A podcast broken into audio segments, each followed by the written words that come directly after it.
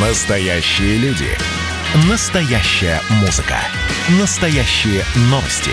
Радио «Комсомольская правда». Радио про настоящее. 97,2 FM.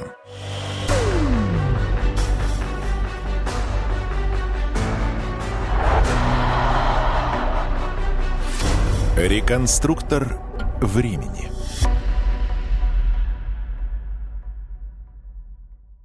Здравствуйте, я Михаил Антонов. Это не программа. Это театр «Реконструктор времени». В рамках этой передачи мы будем общаться с самыми разными людьми, которые жили во все времена и эпохи. Мы реконструируем их прямую речь по интервью и письмам. И предполагаем, что они могли бы нам сказать, если бы являлись нашими современниками. Гость студии... Эй, что вы на меня уставились? Я вроде не калека. Мне горло промочить, и я сойду за человека. Гость студии, актер театра и кино Владимир Высоцкий. Владимир Семенович, как вам в нашем 2020-м? Что-то, может, удивляет, что-то, может, поражает на улицах Москвы?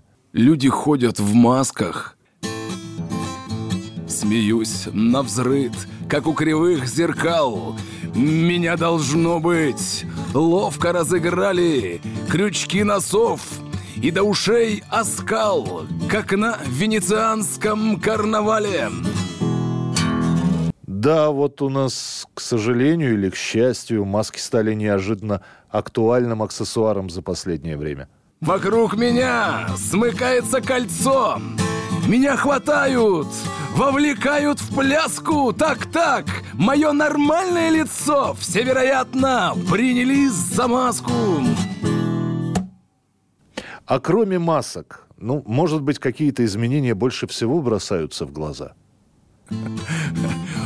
Уважаемый редактор, может лучше про реактор? Про любимый лунный трактор. Ведь нельзя же год подряд. Ну, о лунных тракторах нам, наверное, лучше расскажет Илон Маск. Это будет его следующее изобретение, по всей видимости. Я вот хочу узнать, чем поразило вас наше время? Может быть, вы обратили внимание на наших дорогих женщин? Женщина, за которую ты не дрался, ты не смеешь назвать дорогой. Заявление настоящего мужчины, я могу сказать. Как преобразилось, Владимир Семенович, наше будущее? Как, вы уже поняли, что мы не построили коммунизм?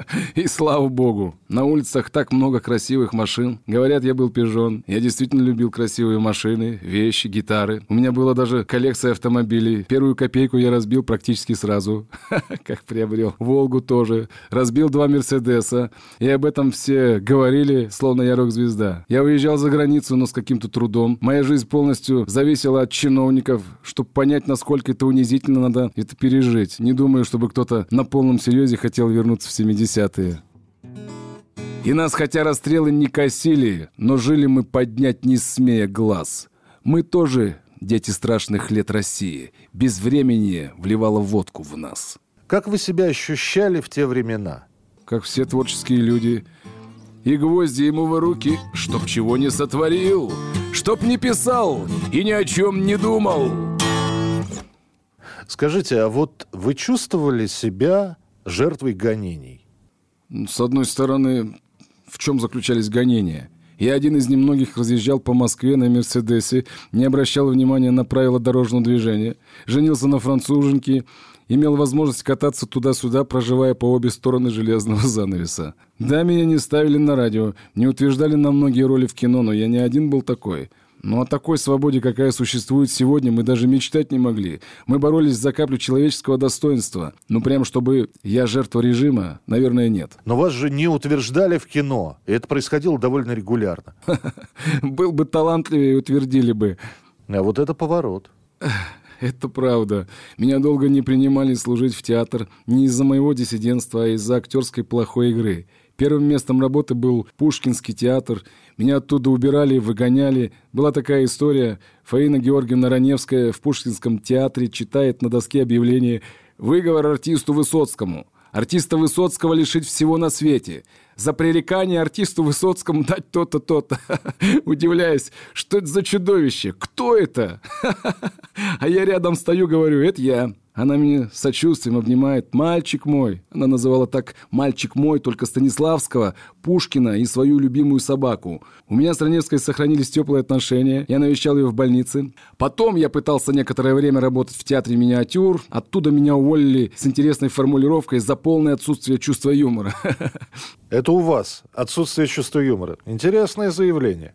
И как вы это воспринимали?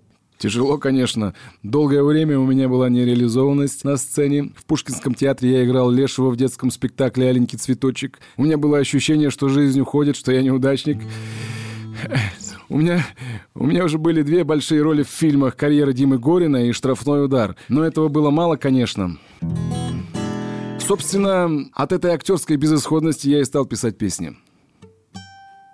То есть, если бы вас сразу приняли в актерской среде, мы могли бы не услышать ваших песен. Да, я начал писать от тоски. Я хотел, чтобы меня услышали. На что еще я мог надеяться? Я скромный парень, не самый высокий, не самый крепкий. Признаюсь, я даже носил каблуки, чтобы выглядеть выше. Мне досталась душа Творца, а тело какое досталось. На том спасибо. Я вышел ростом и лицом. Спасибо матери с отцом. Владимир Семенович, про родителей давайте поговорим. Расскажите о них. Родился я в старой коммунальной квартире. Отец военный, мать переводчик. С началом войны отец ушел на фронт, а мы с мамой переехали в Оренбургскую область. После войны семья воссоединилась. Ненадолго, правда. Родители развелись и создали новые семьи. С отчимом отношения не сложились. Меня вырастила мачеха, и я ее очень уважаю. Два года с отцом. С мачехой мы жили в Германии. Ну как, личность меня сформировал Большой Каретный переулок. Где твои 17 лет? На Большом Каретном. А где твои 17 бед? На Большом Каретном. Ну, короче, я там взял в руки гитару и начал петь. Там написал первые песни. Конечно, они были блатные, дворовые. Ну, таковы были законы жанра. С другими бы меня просто не приняли. Я пел блатняк, но такова была жизнь. В московских дворах в те времена процветала романтика тюрьмы. И все бывшие заключенные носили на себе ореол мужественности. Было время, я даже хотел отсидеть в тюрьме, чтобы меня стали уважать. Но в тюрьме я никогда не сидел, несмотря на слухи, которые то тут, то там постоянно всплывали. Впрочем, я их не опровергал и не подтверждал. Но какие-то уголовные дела были с вами связаны? Это было в основном связано с левыми концертами. В Уголовном кодексе СССР существовала статья для работников культуры, организовывающих такие концерты. Несколько провинциальных администраторов за эти концерты, по-моему, даже посадили. Меня несколько раз таскали на допросы, но дело против меня почему-то так и не возбудили. Сейчас представить такое невозможно. Какие левые концерты? Ведь вы были звездой всесоюзного значения. Я уверен, даже сегодня вы выступали бы на стадионах, и вам хватало бы одной гитары. Но давайте вернемся к вашей юности. Как рано вы поняли, что ваша судьба – сцена? Я рано начал мечтать о сцене, записался в театральную студию при доме учителя и делал там успехи, но родственники уговорили меня стать инженером. Я поступил в Московский инженерно-строительный институт. Хватило меня ненадолго. Так мир лишился плохого инженера. А как появилось понятие, что вы плохой инженер? Талантливый человек, он ведь талантлив во всех областях. Вместе с другом прямо в новогоднюю ночь, готовя чертежи к предстоящей сессии, я пролил то ли кофе, то ли чернила, сейчас уже не вспомню, прямо на свою работу. И сказал себе твердо, нет, это все не мое. Время еще есть, буду готовиться в театральный. Начал воплощать свой план, добился своего в 56 году, стал студентом актерского отделения школы-студии МХАТ и понеслась. Чую с гибельным восторгом, пропадаю. И, правда, чуть не пропал. Точнее, пропал, но не удержался на краю пропасти. А что случилось? Я влюбился с первого взгляда. А я верю в любовь только с первого взгляда. Влюбился в студентку старше себя и, как честный человек, сразу на ней женился. И бац! Через год новая любовь. Я не ожидал, что в актерской среде я встречу столько красивых женщин, и что я чем-то буду им интересен. Но каждую женщину своей жизни я любил по-настоящему и делал все ошибки, которые свойственны влюбленному человеку. О каких ошибках идет речь? Приведите пример. Например, я женился второй раз и вскоре стал отцом. Красавица жена Людмила Абрамова родила мне двух сыновей, Аркадия и Никиту. Остро стал вопрос о заработках и понеслось. В начале 60-х мы в полной мере ощутили, что такое бедность. Это была даже не бедность, а крайняя нищета. Актерская зарплата 69 рублей, и вот бюджет семьи из трех человек. Но я ее лишился, когда ушел из театра Пушкина. А дом — это темная кухня, пеленки, ни работы, ни своего угла, ни актерского вдохновения. И никакого просвета впереди, нищета ужасающая. Выступал в рабочих клубах с чтением стихов Маяковского, руководил кружком художественной самодеятельности. Тогда я понял, что так долго продолжаться не может, и стал сочинять тексты на собственную музыку. Ну вот, пути Господни неисповедимы. Не было бы этого, мы бы не узнали настоящего Высоцкого. А у дельфина срезано брюхо винтом, выстрелов в спину не ожидает никто на батарее. Нету снарядов уже, надо быстрее, на вираже. Парус, порвали парус! Каюсь, каюсь, каюсь. Почему я так оборвал? А вы помните, Владимир Семенович, свою первую песню? После какого события в жизни вы решили, что вы поэт? Ну, я ехал однажды в автобусе и увидел впереди себя человека. У него была распахнута рубаха. Это летом было, а на груди была татуировка. Женщина нарисованная была, красивая женщина. А внизу было написано «Люба, я тебя не забуду». Я написал песню, которая называется «Татуировка». Правда, вместо Любы для рифмы я поставил «Валя». Почему-то мне захотелось написать про это. Вот я и сделал. Это была первая песня. Потом, так как я учился тогда играть на гитаре, а чужие песни труднее разучивать, я стал писать свои. Вот так потихоньку дошел до такой жизни. Так получилось, что в своих песнях вы сформулировали для очень многих людей жизненные принципы, приоритеты и цели. А откуда вы, Владимир Семенович, все это знаете? Из чего состоит ваш творческий процесс? Иногда ходишь и просто болеешь песней, скажем, неделю, две, а потом сел и записал ее минут за десять. А иногда бывает, что даже когда садишься писать, знаешь только про что, конкретно ничего. И очень долгий-долгий процесс, когда на бумаге коверкаешь, царапаешь, они по-разному пишутся песни. В основном раньше ритм подбираю на гитаре, просто ритм, а потом могу писать уже текст. Это очень трудно сказать, как они получаются. Песни рождаются очень странно. Я ушел от пеленок и сосок, Поживал, не забыт, не заброшен, И дразнили меня недоносок. Хоть и был я нормально доношен, Маскировку пытался срывать и я. Пленных гонят, чего ж мы дрожим? Возвращались отцы наши братья По домам, по своим да чужим у тети Зины кофточка с драконами да змеями, то у Попова Вовчика отец пришел с трофеями. Трофейная Япония, трофейная Германия, пришла страна лимония, сплошная чемодания. Взял у отца на станции погоны словно цацкие, а язык у вас, да? Где вы искали своих героев? Героев, героев я не искал. В каждом из нас похоронено по крайней мере тысячи персонажей. И здесь на помощь приходил жизненный опыт. Какая роль жизненного опыта в художественном творчестве? Это только база. Человек должен быть наделен фантазией, чтобы творить. Он, конечно, творец в том случае, если чего-то там такое рифмует или пишет, основываясь только на фактах. Реализм такого рода был и есть. Но я больше за Свифта, понимаете? Я больше за Булгакова, за Гоголя. Жизненный опыт. Ну, представьте себе, какой был такой гигантский жизненный опыт у 26-летнего Лермонтова. Главное свое видение мира. Откуда вдохновение? У вас ведь все творчество на грани. Так мы и живем на грани. Жизнь, мгновение. Например, вечный смертник Комар разбился у моего носа, превращая лобовое стекло в картину Дали. А чем человек отличается от комара с точки зрения космоса? Ничем. А как у вас выработалась такая оригинальная манера пения? Это больше похоже на, простите, хрип. Один раз услышишь, но точно ни с кем больше не перепутаешь. Ну, я не поклонник развлекательных стихов и песен, и не люблю, когда на моих выступлениях отдыхают. Я хочу, чтобы публика моя тоже работала со мной, мыслила и нервничала. Поэтому, вероятно, выработалась такая манера исполнения, почти крик. И, наверное, это сразу запомнилось, потому что так больше не кричал со сцены никто. Как вы относитесь к тому, что практически сразу стали народным исполнителем? Ваши песни ведь до сих пор крутятся по радио. Мне всегда хотелось в песнях воспринимать сразу и текст, и музыку, чтобы не мешало одно другому, понимаете? Поэтому всегда стараюсь мелодию упрощать, чтобы она запоминалась с первого раза. Вероятно, это еще и потому, что я не профессиональный композитор, и все-таки текст для меня важнее. Есть секрет вашего таланта? В чем он? Талант — это всегда тайна. Поэты ходят пятками по лезвию ножа и режут в кровь свои босые души. Как вы относитесь к людям, которые ненароком или, наоборот, нарочито копируют вашу манеру?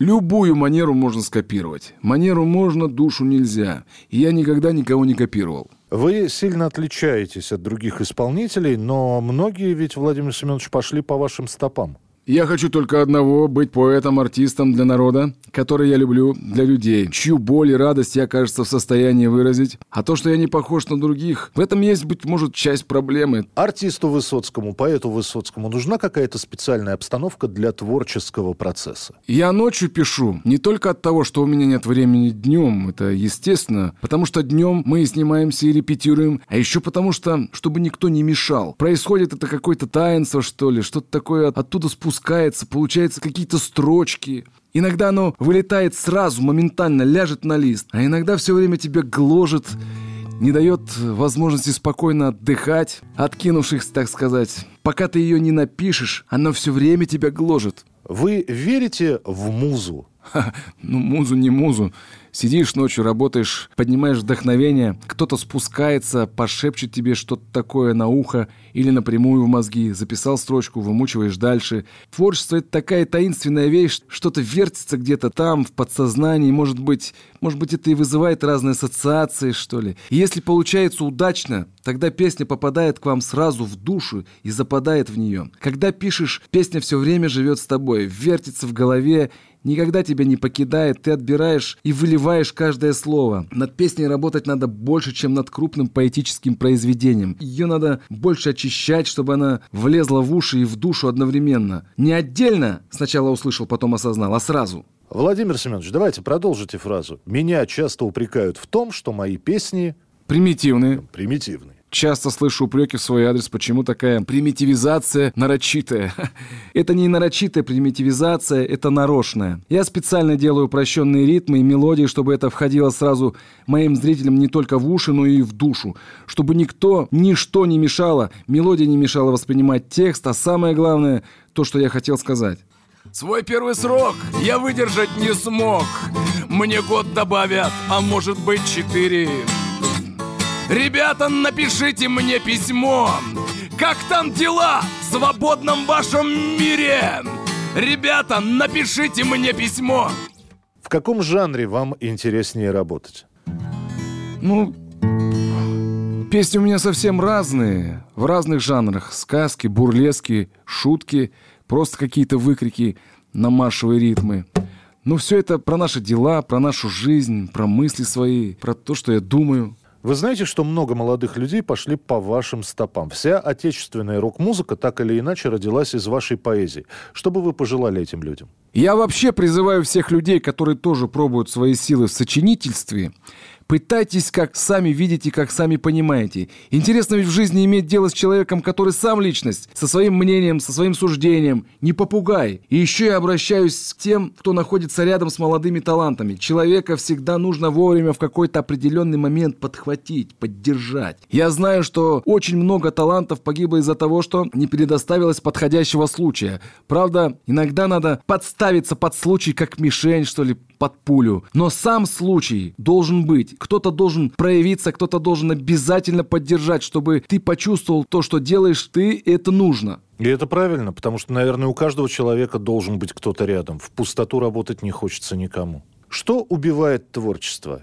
Наверняка ведь бывали такие минуты, когда не хочется петь. Я много суечусь не по творчеству, к сожалению, а по всяким бытовым делам, своим и чужим. Поэтому бывали у меня совсем уже мрачные минуты и настроения, писал мало, играл в кино без особого интереса. Видно, уже надоело прикидываться, а самовыражаться мог только в стихах, песнях и вообще писании. Но на это самое главное, времени как раз не хватает. Только во сне вижу часто, что сижу за столом и лист передо мной, и все складно выходит, в рифму, зло, отчаянно и смешно. Но решил я, закончу самую необходимую суету и все по богу, постараюсь стараюсь сделать только свое дело. Еще всякая мразь мешает, но это и стабильно, и привычно, хотя просто я собой недоволен. А что за мразь? Зависть. Люди-то советские, у них другого чувства родиться не может. Что значит для вас для Высоцкого быть советским человеком? Как говорит персонаж книги «Черная свеча», жить кошмарной жизнью разлагающегося трупа, строить коммунизм, блатовать, воровать, предавать, наполнять партийностью литературу и искусство, соединяя в несчастном да нельзя порабощенном человеке низкую подлость с высокой гордостью пустого звука советский. Как вы относитесь к революции? Моя революция – революция Ильича. Она справедлива по своей сути, потому в ней принимают участие миллионы обманутых. Что для вас наша страна? Вы жили в те времена, когда люди могли оценить те блага, за которые воевали еще революционеры. Отвечу цитатой из той же книги. Отвоевали себе тюрьмы, лагеря несчастных детей и жен, и искалеченная наивность. Ты строишь, воюешь, защищаешь, охраняешь и одновременно сидишь в огромной тюрьме с удивительным поэтическим названием «Россия».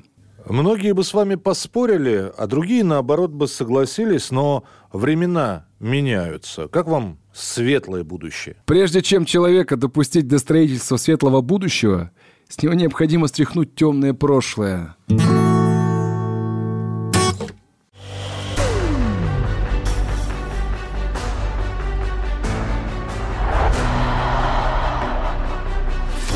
Реконструктор времени.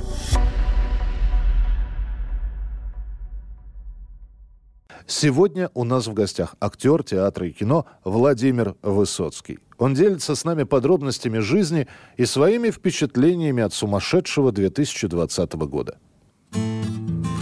Я в тайну масок все-таки проник. Уверен я, что мой анализ точен. И маска равнодушья у иных. Защита от плевков и от пощечин. Как-то вас, очевидно, задела, что ли, эта тема? Люди в масках. Надеюсь, я под маской зверей. У многих человеческие лица. Владимир Семенович, когда вы впервые столкнулись с тем, что вас стали запрещать? В 60-х я попал в разряд нежелательных артистов, и меня снимали редко. Я соглашался на все предложения. Какие, например? Ну вот предложили работу режиссера молодые из ВГИКа, неопытные режиссеры, но приятные ребята, фамилия режиссеров Дуров и Говорухин. Фильм про альпинистов, плохой сценарий, но можно много песен. Вот сижу я в номере, пишу, а отовсюду музыка, внизу, в холле, местные массовики наяривают на аккордеоне, рояли какую-то жуть. Кажется, арабская танго, а из соседнего номера подвыпившие туристы поют какие-то свои песни. А Куджаву, меня Высоцкого, который здесь очень в моде, его даже крутят по радио. Это меня пугало, потому что если докатилось до глухомани, значит дело пошло на спад. Да, вы здесь точно не пророк, если думали, что тогда все пошло на спад. А чем запомнились вам съемки фильма «Вертикаль»? Мы лазили по скалам. Если бы вы увидели, по какой я прошел отвесной и гладкой стене, вы бы, наверное, меня еще больше уважать стали. Я раньше думал, как, наверное, почти все, кто здесь не бывал, умный в гору не пойдет, умный горы обойдет. Теперь для меня это глупый каламбур, не больше. Пойдет он в гору умный, по самому трудному маршруту пойдет. И большинство альпинистов люди умные, в основном интеллигенция. У них есть чему поучиться. Еще одна интересная штука. Там было много немцев, которые воевали здесь же, в дивизии Эдельвейс. Не могут, тянет сюда, ездят каждый год, делают восхождение на Эльбрус с нашими инструкторами, с которыми, может быть, воевали. Интересно? Да, это любопытно. Любопытный факт. Но сейчас интересует другое. Вы сами-то поняли для себя, зачем люди идут в горы?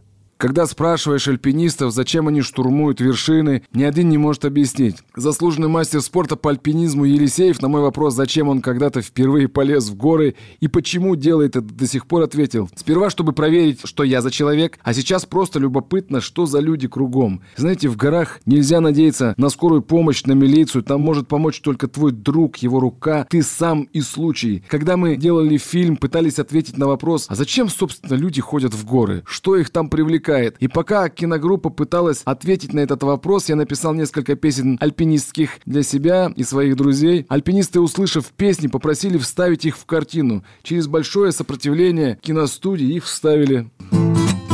Здесь вам не равнина, здесь климат иной Идут лавина одна за одной И здесь за камнепадом ревет камнепад и можно свернуть, обрыв обогнуть Но мы выбираем трудный путь Опасный, как военная тропа И можно свернуть, обрыв обогнуть Но мы выбираем трудный путь Опасный, как военная тропа Ну, еще немного поговорим о фильме «Вертикаль». Там «Скалолазка» прозвучала, любимая многими песня. Кому она посвящена? Скалолазка — это такая женщина, которая лазит по скалам. Больше я ничего не скажу. И с тех пор ты стала близкая и ласковая Альпинистка моя, скалолазковая Ну, имени Скалолазки мы все равно не услышали. Ладно, пусть это останется вашей тайной. Фильм «Вертикаль» Станислав Говорухин, и этот фильм сейчас культовый. В самый первый момент сценарий мне не понравился, но у меня не было выбора, согласился и не прогадал – в те годы дошло даже до того, что мне даже запретили озвучивать Волкову «Ну погоди». Есть мнение не допускать меня до экрана, так прям я и сказал режиссеру Хефицу. Но у него было иное мнение – Ему в фильме «Плохой хороший человек» удалось не просто собрать отличный актерский ансамбль, но и для каждого найти его роль и верную интонацию. Там я познакомился с такими артистами, как Олег Даль, Анатолий Попанов, Людмила Максакова. Я был совсем невысокого роста и довольно субтильный на первый взгляд. Но, как рассуждал Хейфиц, из таких людей часто выходят диктаторы, которые нехватку роста компенсируют жаждой власти и деспотизмом. Но при первой встрече почти все поражались несоответствию между между моим обликом и заочным впечатлением, сложившимся от моих песен. У меня мощь заключена не в физическом облике, а в характере. Эта мощь не внешняя, а внутренняя. Моя душа иногда не вмещается в мое тело. Актер театра Таганки и актер театра сатиры. Это я про вас и про Анатолия Попанова и про фильм «Плохой хороший человек», где вы сыграли вместе. Причем чисто по-человечески мы не сблизились, хотя я Папанова чрезвычайно уважал, но вот Анатолий Дмитриевич относился ко мне ревниво, называл гитаристом. И Папанову все казалось, будто меня больше снимают, хотя в кадре Папанов появляется отнюдь не меньше. Видимо, заслуженного популярного артиста, к тому же фронтовика, как-то задевали проявление всеобщей любви к не имевшему ни званий, ни наград, ни формальных заслуг. Примеров народного обожания по ходу съемок хватало. Может быть, это его и бесило. То с рыбзавода прислали в подарок три ящика копченой рыбы, то к берегу пришвартовался прогулочный корабль, и члены экипажа тут же стали предлагать то пиво, то яблок. В аэропорту меня встретили целая грузинская делегация. Начали приглашать, чтобы я выступил с концертами. Я выступал между съемками. А правда слухи ходят, что воры однажды отдали вам у вас же украденные вещи? И даже оставили записку с извинениями. Дело было в Сочи. Грабители вынесли все из моей квартиры, потом узнали, в чью квартиру залезли, и все вернули с добрыми пожеланиями. Ну вот видите, даже у воришек есть какие-то принципы. Кстати, про принципы. У вас они есть? Да, я так долго хотел быть услышанным, что когда просили спеть, я никогда не отказывался, всегда охотно брал гитару и пел. Мне всегда было обидно, когда на концертах кричали, что я тяну время за разговорами. Если я не пел, значит, я действительно не мог. Был болен или в обмороке, но даже в обмороке я пел. Ничего себе. А вы часто чувствуете себя одиноким? Мне кажется, творческий человек всегда одинок, и понять его на сто процентов никто не сможет. Судя по вашим песням, Владимир Семенович, вы необыкновенно смелый человек. Наверное, вы удивитесь, но я застенчивый. Мне всегда с огромным трудом давался первый шаг к женщине или на сцену, но мое стеснение часто принимают за высокомерие. Я мог не заметить человека, когда я уходил в себя. Если человек с тобой не разговаривает, то это не значит, что он так плохо воспитан. Я всегда ходил и бормотал что-то. В хорошие времена у меня все время что-то рождалось. В песнях «Я такой настоящий мужик» то залягу на дно, как подводная лодка, то поднимусь к небесам, как як-истребитель. Но когда меня люди встречают в первый раз, многие не сразу понимали, что я именно тот самый истребитель. Например, при первой встрече я почти не произвел впечатления на Марину Влади. Она смотрела мимо меня, пока не догадалась, что я и есть тот самый артист, которого ей так долго нахваливали. Вы в нее тоже влюбились с первого взгляда?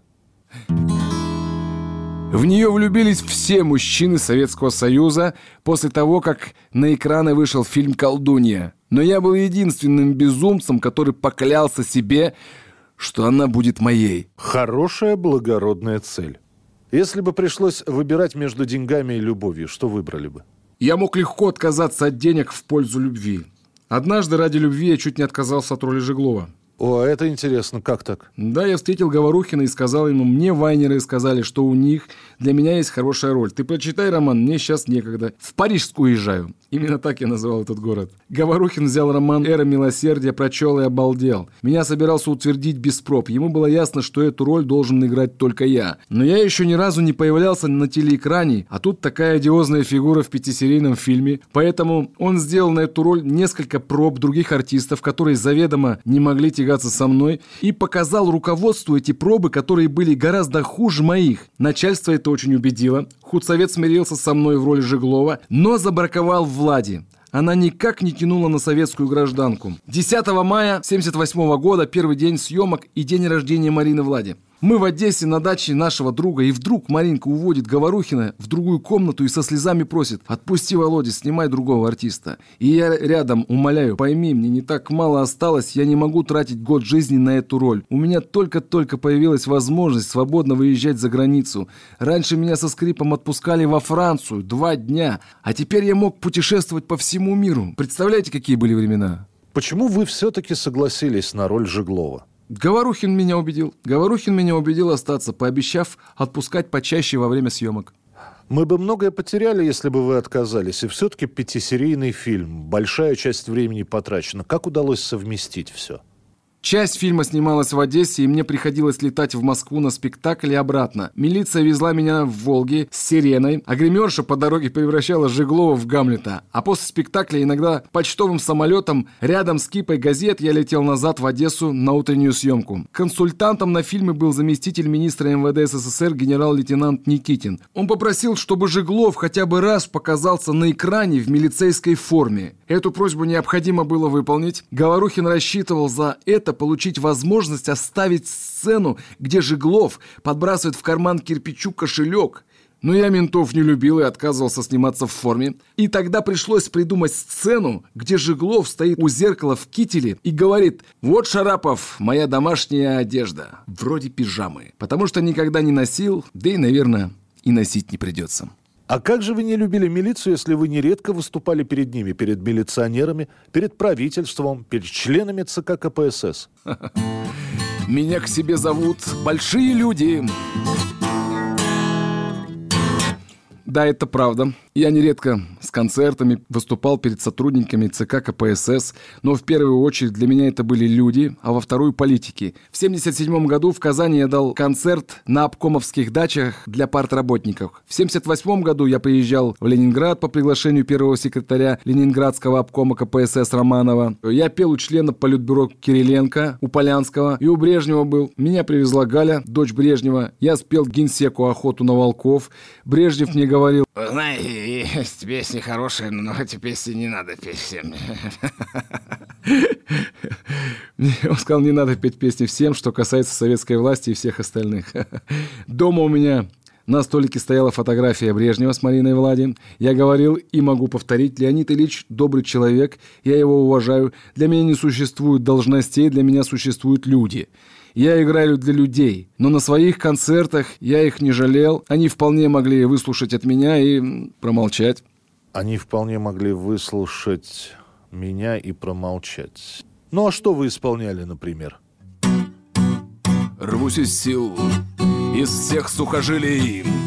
Но сегодня опять как вчера Обложили меня, обложили Гонят весело на номера.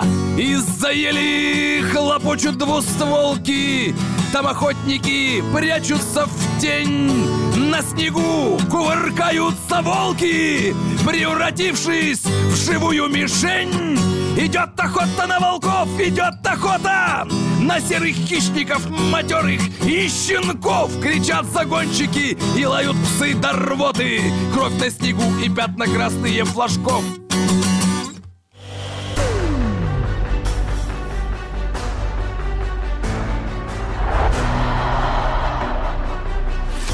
Реконструктор времени.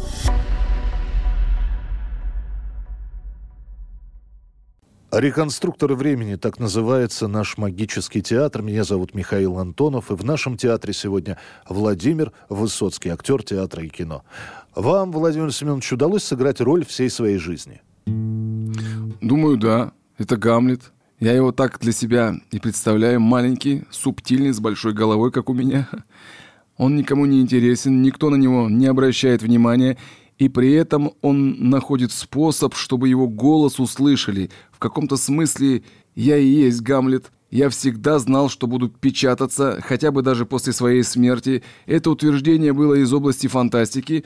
Я очень редко выступал на телевидении. Как вы поняли, что вы популярны? Когда началась травля в центральной прессе, газета «Советская Россия» напечатала статью, во имя чего поет Высоцкий, в котором меня обвиняли в том, что я издеваюсь над советскими людьми, их патриотической гордостью, и даже «Комсомольская правда» вменила мне в вину песни блатного цикла. Такая согласованность действий в то время означала, что сверху дана команда.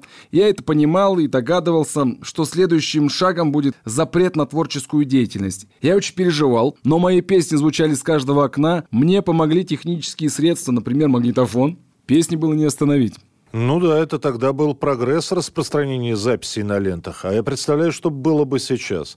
Один YouTube-канал Высоцкого бы сколько публики бы собирал. Заведи вы свой аккаунт в YouTube, например. Миллионы просмотров. Сколько слухов про вас ходило? Вы знали про них? Сколько слухов наши уши поражает. Сколько сплетен разъедает, словно моль. Слухи и сплетни бывают только плохие, только чтобы гадость сказать. Если хорошие, это сведения, сообщения или сюрпризы. А слухи... И словно мухи тут и там ходят слухи по домам. А беззубые старухи их разносят по умам, их разносят по умам. Несколько раз я уже похоронен, уехал, отсидел, причем получил такие сроки, что лет надо сто прожить, чтобы их отсидеть. Я даже песню написал. Кто поверил этому бреду? Не волнуйтесь, я не уехал. И не надейтесь, я не уеду. А вообще-то я там уже был. У меня были две клинические смерти. Как-то я был в гостях у актера Всеволода Абдулова. Почувствовал себя плохо, пошла горлом кровь. Скорая приехала через час, но врачи вести меня не хотели, боялись, что я умру в дороге. Вот она цена славы. Никто не хотел брать ответственность за мою жизнь. И их можно понять, чтобы им потом не говорили, что они не спасли Высоцкого. Так что абсолютно объяснимо. А ваши самые ценные пророческие слова? Кто верит в Магомета, кто в Аллаха, кто в Иисуса, кто ни во что не верит, даже в черта на зла всем. Хорошую религию придумали индусы, что мы, отдав концы, не умираем на совсем. Ваше жизненное кредо, ну или правило жизни, как хотите. Для остановки нет причин, иду скользя, И в мире нет таких вершин, Что взять нельзя. Многие вспоминают вас как хмурого, угрюмого, а иногда и нелюдимого человека. Это что, была депрессия? Если да, то как вы с ней справлялись? С депрессией я справлялся плохо. Меня спасали книги. Я прозревал, глупее с каждым днем. Я прозевал домашние интриги. Не нравился мне век, и люди в нем не нравились. И я зарылся в книги. Знаете, у каждого рыцаря есть свой девиз. Вот я сейчас попрошу девиз от Высоцкого, но девиз, который бы охарактеризовал вашу жизнь. И улыбаясь, мне ломали крылья, мой хрип порой похожим был на вой, и я не имел от боли и бессилия, и лишь шептал «Спасибо, что живой». И еще... Надо так, чтоб когда подытожил, все, что пройдено, чтобы сказал. Но все же неплохо я прожил. Пил, любил, ревновал и страдал. Максимальный уровень комфорта для Высоцкого в каком обществе возможен? Да здравствует международная солидарность сумасшедших! Единственная возможная из солидарностей! Как вы относитесь к тому, что ваши песни до сих пор актуальны? Песни, в отличие от человека, можно продлить жизнь. Если она того стоит, может жить долго. Что вы не любите? Я не люблю холодного цинизма В восторженность не верю и еще Когда чужой мои читает письма Заглядывая мне через плечо Вы заглядываете в будущее, Владимир Семенович. Вы могли бы себя представить в наше время и кем? Я согласен бегать в табуне Но не под седлом и без узды Но если без шуток, я бы, наверное, занимался тем же самым, пел песни на свои стихи. Вы верующий человек? Конечно. Кто еще мог написать «Купола в России кроют чистым золотом, чтобы чаще Господь замечал». У каждого человека есть свои пороки и недостатки. Некоторые простительны. Для Высоцкого есть ли человеческие недостатки, которые не прощаются? Жадность и отсутствие твердой позиции у человека. Есть секрет вашей всенародной славы. Я работаю на полной отдаче, за кулисами выжимаю свитер, и все видят, что значит, когда работаешь, а не халтуришь. Когда современники вдохновляются песнями и стихами Высоцкого, это льстит? Я рад. Россия единственная страна, где поэзия всегда была во главе литературы. И не только из-за того, что наши поэты были большими стихотворцами и писали прекрасные стихи, а из-за того, что они себя достойно вели в жизни и по отношению к властям, и по отношению к друзьям, и по отношению друг к другу, и, конечно, к своему творчеству. Я говорю о поэзии в большом смысле слова, о поэтах с большой буквы. Наверное, поэты не могут жить долго. Они проживают более эмоциональную, более страдальческую жизнь, боль других, их боль. С израненным сердцем долго не выдержишь. И рано ушедшие поэты тому подтверждение, здесь с вами трудно не согласиться. Владимир Семенович, вы такое будущее себе представляли? Конечно, это не коммунизм, но в Инстаграме, например, много счастливых людей. Ха. Счастливый человек легко подвержен благостному самовнушению. Он стремится к бесконечному душевному миру, но наслаждается временным, не зная того, что судьба его будет расписана по всем этапам опасной жизни. Говорят, вы нелегко сходились с людьми. Не хотел осложнять себе жизнь лишними знакомствами. Часто приходилось признаваться в любви. Редко. Не надо сорить хорошие слова. А я не прошу сорить, я прошу стихов. Люблю тебя сейчас. Ну правда, не тайна, на показ, не после и не до в лучах твоих сгораю, на взрыт или смеясь, но я люблю сейчас, а в прошлом не хочу, а в будущем вообще не знаю. В прошедшем я любил, печальнее могил, все нежное во мне бескрылит и стреножит, хотя поэт поэтов говорил, я вас любил, любовь еще быть может, так говорят о брошенном, отцветшем, и в этом жалость есть, и снисходительность, как свергнутому с трона королю. Есть в этом сожаление об стремление, где утеряна стремительность, и как бы недоверие к «я люблю». Люблю тебя теперь, без обещаний верь, мой век стоит сейчас — я вен не перережу, во время в продолжении теперь я прошлым не живу и будущим не грежу. Приду и вброд, и вплавь к тебе хоть обезглавь, с цепями на ногах и с гирями по пуду. Ты только по ошибке не заставь, чтоб после я люблю, добавил я, и буду. И к нашим реалиям. Как вы их оцениваете? Я не собираюсь писать книгу ужасов, просто вы живете в мире, где ничего не надо придумывать, ибо действительность превосходит наши фантазии. Мы и так живем в цифровом веке. А как вы думаете, Владимир Семенович, какие высокие технологии еще придут в нашу жизнь? Может быть, будем телепатически песни друг другу передавать. Кому хочу, тому и прочитал стихотворение или спел, а он сидит и ловит кайф. А другие все вокруг скучают. Кстати, эта идея. Надо будет про это написать. И это очень хорошо. Сможете сжато ответить на вопрос, что такое счастье?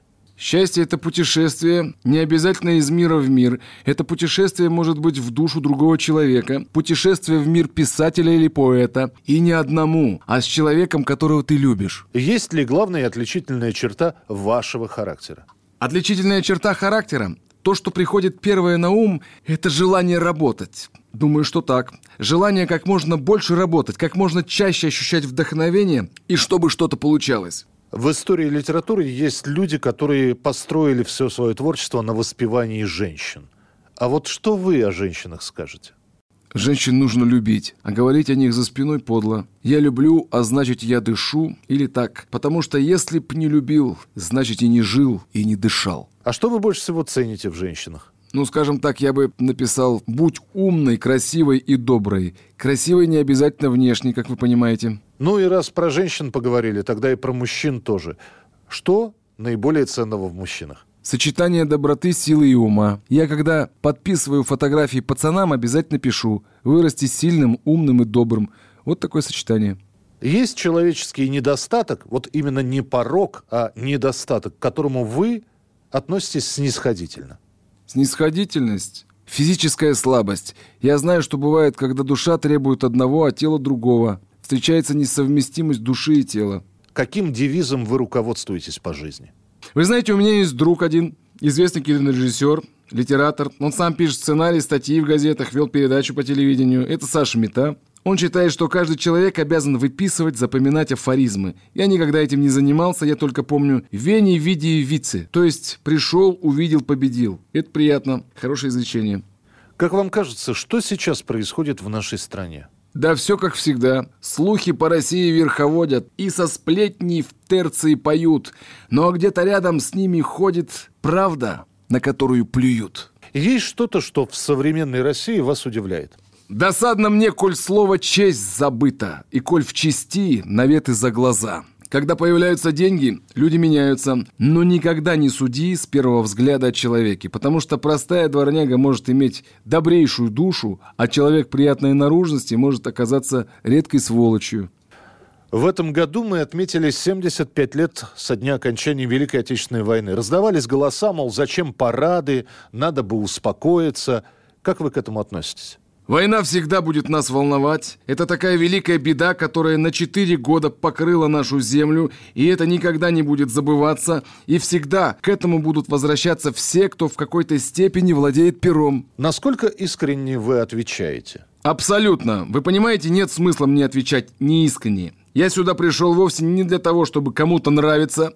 Я пришел сюда, чтобы правду ответить на интересующие вас вопросы. Мне нет смысла ни лгать, ни подхалимничать, ни притворяться. Хотите верьте, хотите нет. Я во всех своих выступлениях, во всех беседах, даже дома, стараюсь разговаривать искренне.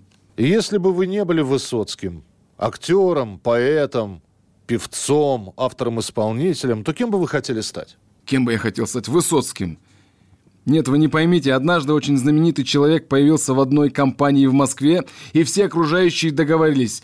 Давайте посчитаем, сколько раз за первую минуту он скажет слово «я». За первую минуту по секундомеру было семь раз, за вторую восемь. Я боюсь впасть в эту самую крайность, но если мы начнем разговор обо мне, тогда я вынужден буду говорить «я, я, я». Я это не очень люблю. Владимир Высоцкий, как один из персонажей, появляется в «Копейке» Ивана Дыховичного в сериале «Обратная сторона Луны». И, наверное, самый обсуждаемый фильм, громкая была премьера «Высоцкий, спасибо, что живой». Фильм о вас – про вашу жизнь. Как вы к этому относитесь? Я не люблю, когда мне лезут в душу, тем более, когда в нее плюют. Внешне, может, все так и обстояло, как это показано в фильме. Но я человек, и вкусы и запросы мои странные. Я экзотичен, мягко говоря. Могу одновременно грызть стаканы и Шиллера читать без словаря. А в фильме получилось, что я только стаканы грызу. В те времена у меня горлом кровь шла, а я все равно давал по 4 концерта в день. И вовсе не из-за денег. Я не мог обмануть людей. Но, судя по фильму, я представлял себя гигантом, а люди видели во мне карлика. Я всегда хотел подняться выше реальности, разговаривать с вечностью, осмыслить необъятное, но тело предавало. Нет никакой борьбы человека с обществом. Есть только конфликт с самим собой. Судя по фильму, я сам себе проиграл. Во мне видели только несовершенное больное тело, а не душу. С другой стороны, зачем мне быть душой общества, когда души там вовсе нет? Владимир Семенович, у вас есть мечта, которая пока не исполнилась? Мечта не мечта. Но я часто представлял такую картину. Мчаться по хорошему шоссе, и чтобы кто-нибудь ехал навстречу. Лоб в лоб. Интересно, свернул бы тот другой или нет? Я этот эксперимент не поставил. Скорее, жизнь поставила его надо мною. Я не свернул. У вас есть песня про слухи. Давайте о них поговорим. Самый популярный слух про Высоцкого. Самый расхожий тот, что я уже умер. Ну и напоследок, что вы пожелаете слушателям радио «Комсомольская правда»? Будьте настоящими. Мимо настоящего трудно пройти. Живите по совести. Я впервые присутствую зрителям тоже на собственной казни. Пока ничего. В виде совести, в виде души бестелесной. И кого-то там еще. Ну что же, подошло время прощаться. Кстати, я все-таки разгадал тайну масок. Как доброго лица не прозевать? Как честных угадать? Наверняка мне они решили маски надевать, чтоб не разбить свое лицо о камни. Вот так вот. С масок начали, масками и закончили. И программа была бы неполной, если бы в финале не прозвучала песня Владимира Высоцкого. Вдоль обрыва, понад пропастью, по самому, по краю. Я коней своих нагайкою стегаю, погоняю. Что-то воздуху мне мало, ветер пью, туман глотаю, чую с гибельным восторгом. Пропадаю, пропадаю, чуть помедленнее кони, чуть помедленнее. Умоляю вас вскачь, не лететь.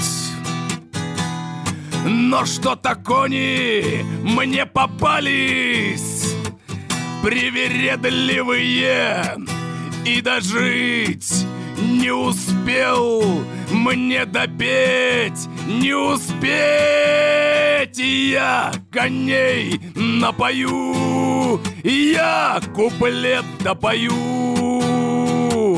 Хоть немного еще постою на краю.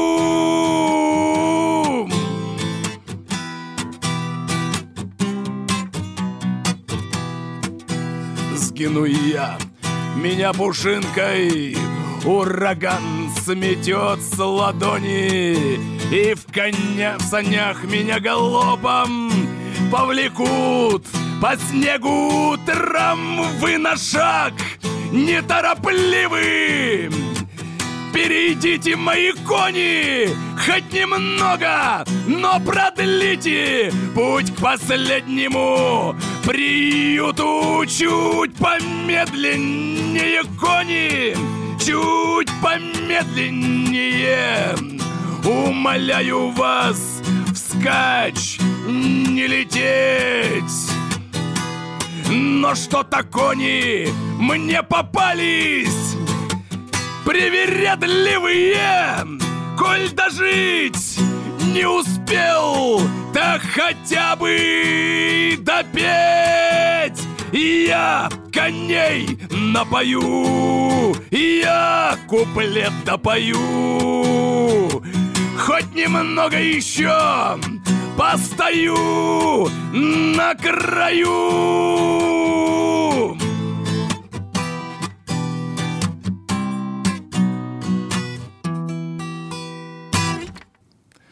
Ну, вероятно, вы уже догадались, что это был не Владимир Высоцкий, это был я, артист театра и кино Сергей Шолох. Э, приходите в наш театр у Никитских ворот. Там идет более 30 лет уже с немеркнущим успехом э, спектакль «Роман о девочках» по роману Высоцкого. Милости прошу. Благодарю. Это реконструктор времени. Это наш театр, который на сегодня дает занавес, чтобы он снова открылся в следующей программе с новым гостем. До встречи. Реконструктор времени.